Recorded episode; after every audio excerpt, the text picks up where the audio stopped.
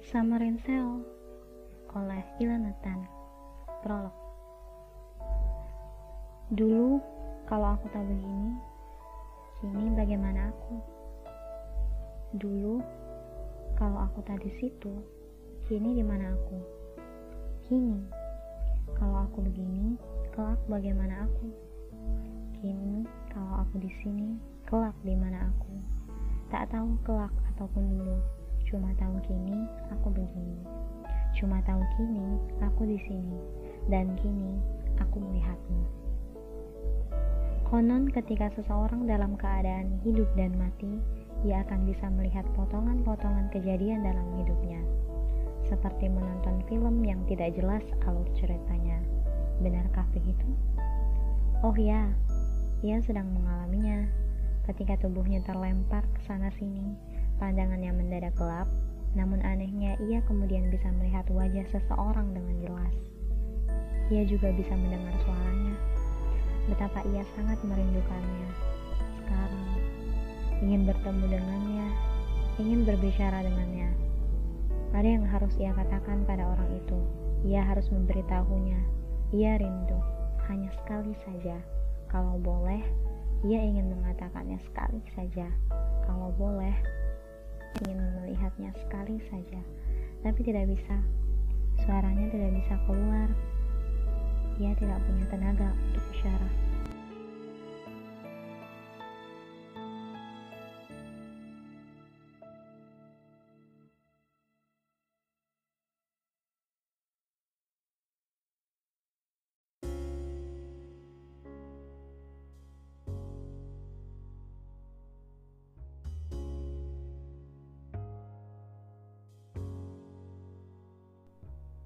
Chapter pertama.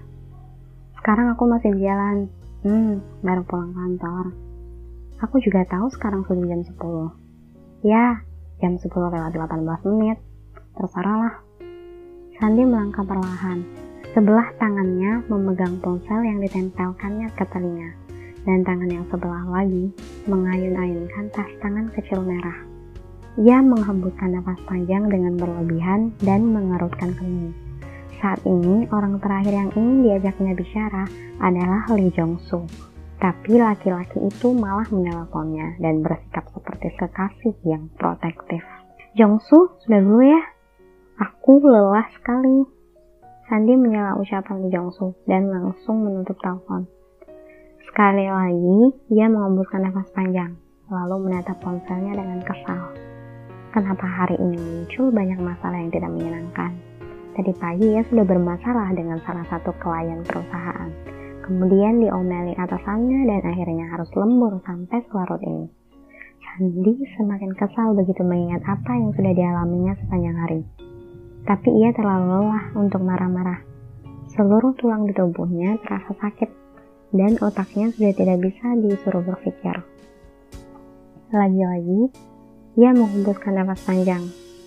Ini bukan pertama kalinya Sandi harus bekerja sampai larut malam. Tapi hari ini, ia sudah memutuskan akan berhenti bekerja untuk perancang busana itu. Pekerjaannya sungguh-sungguh memakan waktu dan tenaga sehingga tidak ada lagi tenaga yang tersisa untuk berkonsentrasi pada kuliahnya di pagi hari. Ia berhenti melangkah dan mendesah. Bisa gila aku, gumamnya pada diri sendiri. Sandi memandang sekelilingnya. Kota Seoul masih belum menunjukkan tanda-tanda mengantuk. Bangunan-bangunan di sepanjang jalan seakan berlomba-lomba menerangi seluruh kota. Membujuk orang-orang untuk menikmati indahnya suasana malam di musim panas di ibu kota Korea Selatan yang menakjubkan itu. Meskipun sudah bertahun-tahun menetap di Seoul, Sandi masih terkagum-kagum pada suasana kota ini. Jam memang sudah menunjukkan pukul 10 malam, namun jalanan masih dipenuhi pejalan kaki dan mobil-mobil yang berlalu lalang. Aroma makanan tercium dari restoran Jepang di depan sana. Lagu disko terdengar samar-samar dari toko musik di sampingnya. Suara orang-orang berbicara, berteriak, dan tertawa. Tiba-tiba Sandi merasa kepalanya pusing. Lalu pandangannya berhenti pada toko makanan kecil di seberang jalan. Setelah merenung sesaat, ia mengangguk dan bergumam. Baiklah, seolah menyerah, pada perdebatan yang dia lakukan seorang diri. Sandi menyeberangi jalan dengan langkah cepat, secepat yang mungkin dilakukan sepasang kaki yang belum beristirahat selama 8 jam terakhir, dan masuk ke toko itu. Setelah memberi salam kepada Bibi, pemilik toko yang sudah lama dikenalnya, Sandi langsung berjalan ke rak keripik. Nah, Sony, ada masalah apa lagi di kantor? Tanya Bibi, pemilik toko setelah melihat lima bungkus besar keripik kentang yang diletakkan Sandi di meja kasir. Sandi tersenyum malu. Ah, tidak ada. Saya hanya sedikit stres. Ia membuka tas tangannya dan mencari dompet. Ke mana dompet itu? Sebentar, Bibi. Saya yakin sekali sudah memasukkan dompet tadi. Sandi mengaduk-aduk isi tas tangannya lalu menumpahkan seluruh isinya ke meja kasir. Ini selain lima bungkus keripik kentang, di sana ada selir kecil, buku kecil yang lusuh, ballpoint yang tutupnya sudah hilang, bedak padat, lip gloss, payung, tiga keping uang logam, sapu tangan merah, ponsel, dua lembar struk belanjaan yang sudah kusam, bungkus permen kosong, dan jepitan rambut. Kenapa tidak ada? Sandi bergumam sendiri sambil terus mencari. Ketinggalan di rumah. Berarti seharian ini ia tidak menyadari ia tidak membawa dompet. Tiba-tiba ia mendengar dering ponsel. Sandi melirik ponselnya yang tergeletak di meja kasir. Oh, bukan ponselnya yang berbunyi. Kau sudah sampai di rumah? Ya, sebentar lagi aku sudah ke sana. Sandi menoleh ke arah suara bernada rendah itu. Suara itu milik pria bersetelan putih yang berdiri di belakangnya. Rupanya bunyi tadi adalah bunyi ponsel pria tersebut. Sekarang Sandi melihat orang itu menutup ponsel, dan memasukkannya ke saku celana panjangnya. Sebelah tangannya memegang keranjang kecil berisi lima botol soju. Pria berkacamata itu masih muda, mungkin sianya sekitar akhir 20-an atau awal 30-an. Wajahnya tampan dan penampilannya rapi, seperti seseorang yang mempunyai kedudukan penting di perusahaan besar. Pria itu memandang Sandi lalu tersenyum ramah. Oh, oh Baru pertama kali Sandi melihat senyum yang begitu menarik. Senyum itu membuat rasa lelahnya seakan menguap tak berbekas. Senyum itu sangat menawan, sangat Sandi menggeleng untuk menjernihkan pikiran dan kembali memusatkan perhatian pada barang-barang yang berserakan di meja kasir. Tiba-tiba Sandi merasa tangannya ditepuk-tepuk. Ia mengangkat wajahnya dan melihat bibi pemilik toko sedang tersenyum kepadanya dan berkata, Suni, bagaimana kalau tuan itu membayar belanjaannya duluan? Sandi memandang bibi pemilik toko, lalu berpaling ke arah pria yang berdiri di belakangnya. Oh ya, maaf. Sandi menyingkir ke samping dan, dan pria itu melangkah maju. Berapa? Tanya pria itu sambil meletakkan keranjang yang dipegangnya di meja. Tiba-tiba terdengar bunyi ponsel lagi yang membuat kepala Sandi yang mulai terasa sakit seperti tusuk ia sudah sangat lelah dan sekarang bunyi ponsel itu nyaris membuatnya lepas kendali. Pria itu mengeluarkan ponsel dari saku celana dan meliriknya sekilas. Lalu ia meletakkan ponsel itu di meja dan merogoh yang sebelah lagi. Ia mengeluarkan ponsel yang berbeda. Ternyata ponsel yang kedua itulah yang sedang berbunyi nyaring. Astaga, cepat jawab teleponnya. Satu ponsel saja sudah bikin pusing. Kenapa harus punya dua? Pikir Sandi sambil memijat-mijat pelepisnya. Pria itu membayar belanjaannya sambil tetap berbicara di ponsel, lalu berjalan ke pintu. Tiba-tiba ia berbalik dan mengambil ponsel satu lagi yang diletakkannya di meja kasir.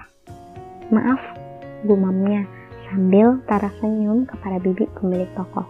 Lagi-lagi senyum itu, senyum yang bisa menghangatkan hati yang beku sekalipun. Tunggu, kata-kata apa itu tadi? Sandi memejamkan matanya kuat-kuat Ketika ia membuka mata kembali, pria itu sudah berjalan keluar dan masuk ke mobil sedan putih yang diparkir depan toko. Karena Sandi tetap tidak bisa menemukan dompetnya, bibi pemilik toko mengizinkannya membayar besok.